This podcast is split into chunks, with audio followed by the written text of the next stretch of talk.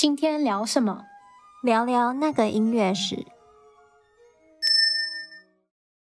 嗨，大家好。今天我们要来聊什么呢？今天我们要来聊一个，嗯，之前我们没有聊过的主题。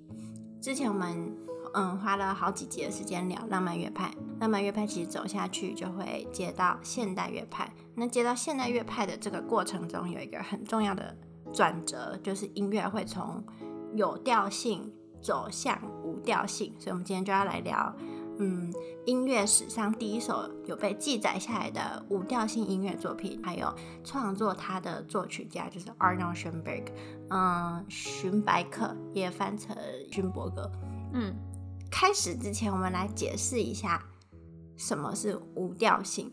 我觉得这很难解释诶，要不要 试着解释一下？应该说，我们先解释有调性，因为有调性是我们比较熟悉的东西嘛。嗯，调性呢，它其实就像是一个系统。对，就是像大家熟悉的，大家一定听过，例如说 C 大调啊、D 大调啊这种，就是有调性。对，那就是这个系统呢，可以让我们预测说这一首曲子或这个调性会出现哪些音。因为像 C 大调，它可能就是哆来咪发嗦拉西哆，就这样子。嗯，它如果出现一些、嗯、呃临时升降记号，那一些呢是就是增加一些风味用的那种香料。可是呢，一般曲子呢，他们正常来说就是出现哆来咪发嗦拉西哆这一些音。嗯，那无调性就是跟有调性相反嘛。无调性就是没有系统，我们没办法去预测说它会出现什么音。可是呢，并不是说真正的没有系统，所以他们还是有一个类似框架去限制说这些随机出现的音大概会有一个怎么样的规律。嗯，你刚才说就是，嗯，比如说在 C 大调之中，升降记号就很像，就是你知道佐料，就是香料。嗯，我就想到，我觉得，嗯，如果用比较生活的方式来讲的话。无调性音乐可能就像就是分子料理，就你看不出来它是什么，然后你没办法从它的外表知道说它是什么味道，或者是它的来源是什么。就是你看一个分子料理，它就，比如说。一小坨在盆中间，你不知道它是肉还是菜，可是它有它自己的一套做的方法，它并不是随便就放上去的。但是以前有调性的音乐，可能就是比如说一盘菜上上来，你就知道哦，这就是牛排，你心里会有一个预定，说牛排应该吃起来是什么样子，至少它不太可能是甜的。对，对，但是分子料理就是，或者是无调性音乐就是。你能预测的几率会很低，嗯，就是你会有很多惊喜，这样。对，对，好，那我们继续回来，先讲一下 Schoenberg，嗯，这个作曲家，他是奥地利兼美国作曲家，然后。他算是十九世纪最有影响力的作曲家，因为他写出了五调性音乐嘛。之前是一直有这个趋向，音乐可能会走向五调性。可是，嗯，真正记载下来第一首曲子是 Schoenberg 写的。嗯、Schoenberg 是一位音乐家，他同时也是理论家和画家。然后他的杰出的学生很多，包括韦伯就 Anton Weinberg，还有贝尔格 Alban Berg。还有后来的现代乐派很重要的音乐，嗯、作曲家就是 John Cage。为什么 Schoenberg 很重要？就像之前贝多芬，他作为一个古典主义晚期到浪漫主义早期的，他是一个跨时代的作曲家。那 Schoenberg 也是，他就是从浪漫乐派的晚期，然后是在他。嗯，活着的时候，他写的音乐里，我们可以看到他跨越浪漫乐派晚期，一直到现代音乐。在音乐史上，就是像 s c h 或者是贝多芬、贝多芬这种跨时代的嗯音乐家，嗯，古典跨到浪漫，或者是浪漫跨到现代，其实这种跨时代作曲家，他们承受的压力是很大的，因为一他们要面对创新带来的所有困难，因为就是。前无古人后无来者嘛，就好像你如果是第一个爬喜马拉雅的人，你就不知道你前面那个前面那一步会不会你就摔死了。可是如果你之前已经有人爬过了，他可能就会有笔记，所以你就可以知道说哦，这里危险，绕一下之类的。嗯，然后除了这个之外，他们还要背上就是所谓的大家对音乐的比较就是所谓的传统的概念在他们的身上，因为他们要写出的是新的东西，很大的几率是社会大众会很难接受。一开始一定可能会有好的，嗯，就是赞许，可是一定少不了就是批评跟冷嘲热讽，说、嗯、甚至作品可能一出来就被拒绝，这样、嗯。就是他们在打破舒适圈啦，包括是作曲家，对对对对，跟观众所有人的舒适圈，他们跨出了这一步。挑战大家的听觉，对对，对。那这个过程其实是很耗时，就非常花时间，而且甚至他，我觉得他在创作过程中，一定是他会有好几度就觉得就是很绝望这样子，嗯，因为他很辛苦的写，但是不一定能够被大家理解，嗯。那我们接下来就来聊一下，就是到底是什么动力去。促使甚至有点强迫，就是作曲家们如此迫切，他又非常坚定的走向一个他们未知的领域，就是就像你刚才讲的，就待在舒适圈不好嘛？为什么他要走出去？我觉得这是一个哎，你说必然的事情，就像嗯。分子料理的出现，就是因为我们传统的料理吃的太腻了嘛。对对对，就会 一定会有人想说，那我可以在这个上面搞些什么花样？音乐也是啊，嗯、就是一样的东西，古典时期或者是浪漫时期也有，他们会有一个类似模板。对对，就是跟写作文一样嘛，起承转合。对对对，就起承转合嘛。那作曲家他们就是在这个模板的基础上去创作，可是你创作久了。一定能写的东西就这么多，那大家就开始说，那我可不可以改模板？对，但是改模板就有风险嘛，就是你改了，首先如果你是个学生的话，你的这个嗯新的作文的你自己改的这个模板不一定会得到高分，它不安全，就这个概念。嗯，对，好，所以讲回 Schoenberg。那这一首无调性音乐，就是第一首无调性音乐，其实它是一个 string quartet，就是它是一个弦乐四重奏，里面有四个乐章。这首曲子比较有趣的是，它的前三个乐章都还是有调性的，但是，嗯、渐渐的，渐渐，在他写的这个过程之中呢，他从有调性走向了无调性。那这一首。就是第一首被记载下来的无调性音乐是勋伯格在一九零五年写的，那这是他的第二首嗯弦乐四重奏。他那个时候大概是三十岁左右，他已经结婚了，而且有孩子。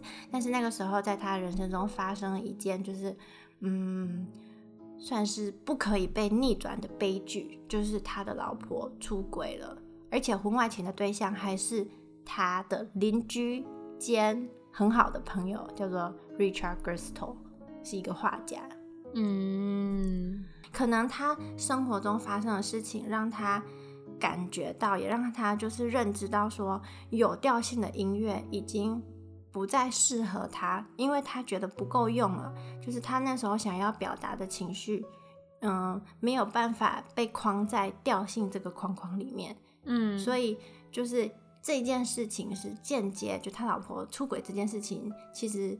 间接影响到了他的音乐走向无调性。嗯，这首弦乐四重奏的标题其实是 To My Wife，就是致我的妻子，给我的老婆这样。但是这首曲子创作的时间是在 Schoenberg 一生中情绪最不稳定的时间创作的，就是他在创作的过程中，他跟他老婆的书信，后来音乐学者嗯在看那些书信的时候发现。嗯，当他知道他的爱人、他的老婆抛弃了他的孩子和他，而且还和他们的共同朋友，就是邻居有一腿的时候，其实 s c h e n b e r g 世界肯定是就是崩塌了。嗯。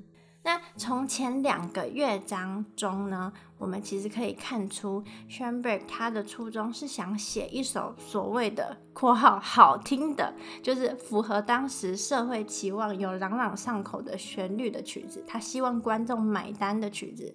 但是写到第三、第四乐章的时候，就是画风就变了。我觉得这可能也不在 Schoenberg 原本的计划之中。嗯，因为其实 Schoenberg 的音乐，他那个时候大家对他的评价就是。他的音乐有一点古怪，有一点奇怪，但是大家还不了解到底哪里奇怪。那个时候就是有一就就觉得有点奇怪，所以是没有办法非常好的被大众接受，所以他原本的计划就是写一首所谓正常的曲子。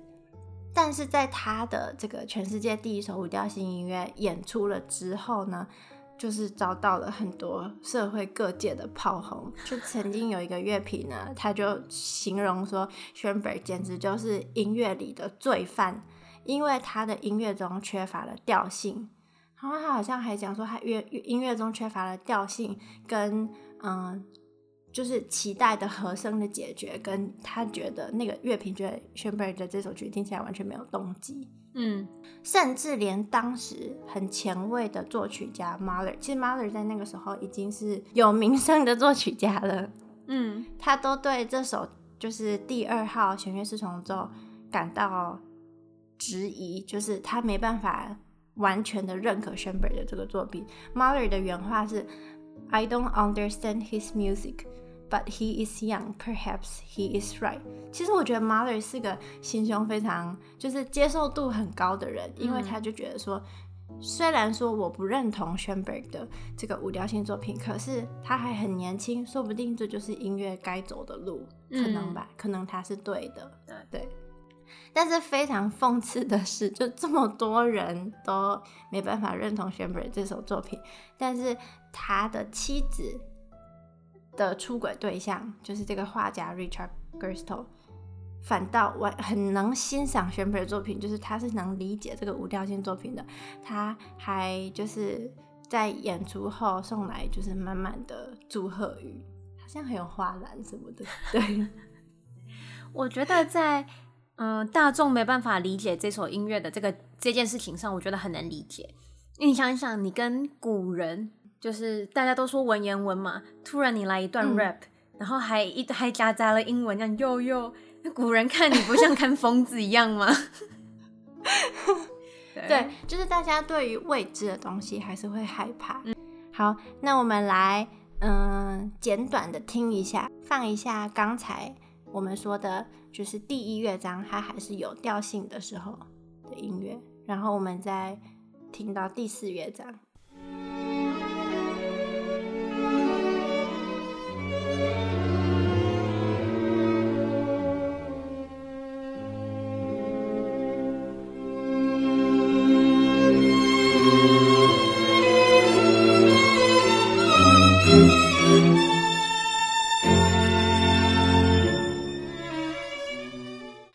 就是第一乐章，其实我觉得第第一乐章真的还蛮有调性的，它有调性，就是，可是我觉得不至于到朗朗上口啊。嗯、这个旋律，那他他就是 he tried，you know，对，因为他的其实他的第一首 string quartet，就是大家对他的评价就是没有办法很好的，就是那个旋律不是很。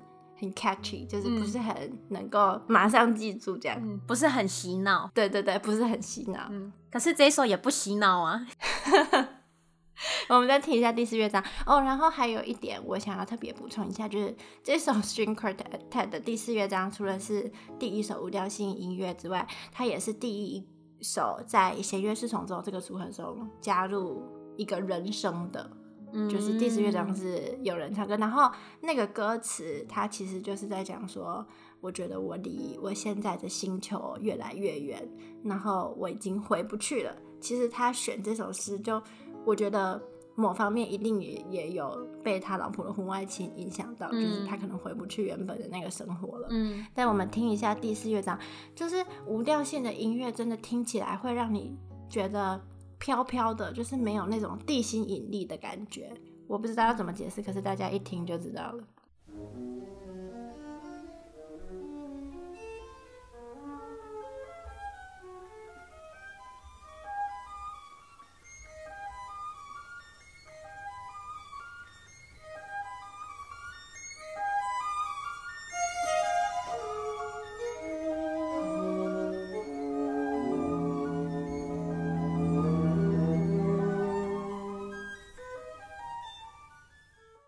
四乐章的一开始就听起来很像，真的很像，就是外太空的那种声音，就是现在科技电影会有的那种外星人的那种声音。它听起来有点扭曲，嗯，对对对，嗯、就是不知道是时空还是什么东西被扭曲了。嗯，然后那个时候这首乐章，这个乐章演完的时候，大家就生气了，愤而离场。嗯、呃，就是作为一个非常习惯传统和声音乐的观众，嗯、然后我今天来了一场音乐会，听了听到这种曲子的话，我会觉得我坐在这里一个小时，你给我听这种东西，就是喜欢看商业片的，然后突然看到了一部那种意识流的电影，嗯、看完真的会一头雾水。蒙太奇吗？好像有这个。对，所以这就是嗯第一首被记载下来的无调性音乐的作品。嗯，然后很难得的是，它还可以让我们看到从有调性变成无调性的过程。嗯，但是我们想要特别提一下，就是关于 Schoenberg 他的，嗯，他老婆婚外情的这个八卦。八卦归八卦，但是八卦只能是无调性，就是他创作出无调性音乐的一个导火线。即使 Schoenberg 的妻子没有外遇，如果我们从音乐史上的以前发生的事情的这种循环，这种。循环来看的话，无调性音乐的出现只是迟早的问题，它一定会出现的。嗯，对啊，就像我刚刚说的，你在一个模板上创作久了，你一定会想要做出一些不一样的改变吧？就想一定会有人想当第一个吃螃蟹的人啊。对，就是如果我们回顾。嗯，西方的音乐史的话，我们就会看到，几乎在每一个乐派跟乐派之间的过渡期呢，就是每隔一段时间，不一定是多久，但是反正就一段时间，就会有作曲家对他那个时候当下的概念或者是认知，音乐该怎么样的认知就产生怀疑，他就会有想要改变的冲动。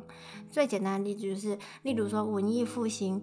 那当时的作曲家就觉得说，当时很盛行的教会调式或者是单声部音乐，已经没有办法满足他们，甚至没有办法满足那个时候的观众的需求，所以他就必须打破传统，来创造一个新的时代，就是巴洛克。我记得 Baroque 这个词好像是什么扭曲的珍珠还是什么，我忘记，不完美的珍珠。就是我们现在听到巴洛克的音乐，可能大家印象中其实是很古典的，比如说巴哈或者什么，就是觉得说，其实巴洛克音乐当然跟现在的音乐，比如说现代派或是浪漫派比起来，它是非常简单的，就是古典音乐。但是对那个时候的人们，就是从文艺复兴走到巴洛克的音乐的人们来讲，其实巴洛克音乐它特点就是。就是很奢华，就是它加了很多文艺复兴没有加的装饰音，而且它的节奏感很强。嗯，所以对当时的人们来说，听巴洛克音乐就好像听无调性音乐一样，它是一个全新的概念。可是有一天，大家也都习惯了。嗯，我们看未知的东西都觉得它前卫，可是当我们熟悉它以后，再回头看，就觉得哦，这不就是传统之一吗？对对，其实所有的。嗯，所谓的前卫都是踩着传统走过来的。如果没有那个传统的话，你不会有那个前卫。我觉得不止音乐，其实在艺术各个领域都是这样。嗯，没有错。那这就是今天我们嗯和大家聊的、分享的这个作曲家 Arnold Schoenberg，还有他的第一首无调性音乐，加上他的一点点小八卦。那我们下期见，拜拜，拜拜。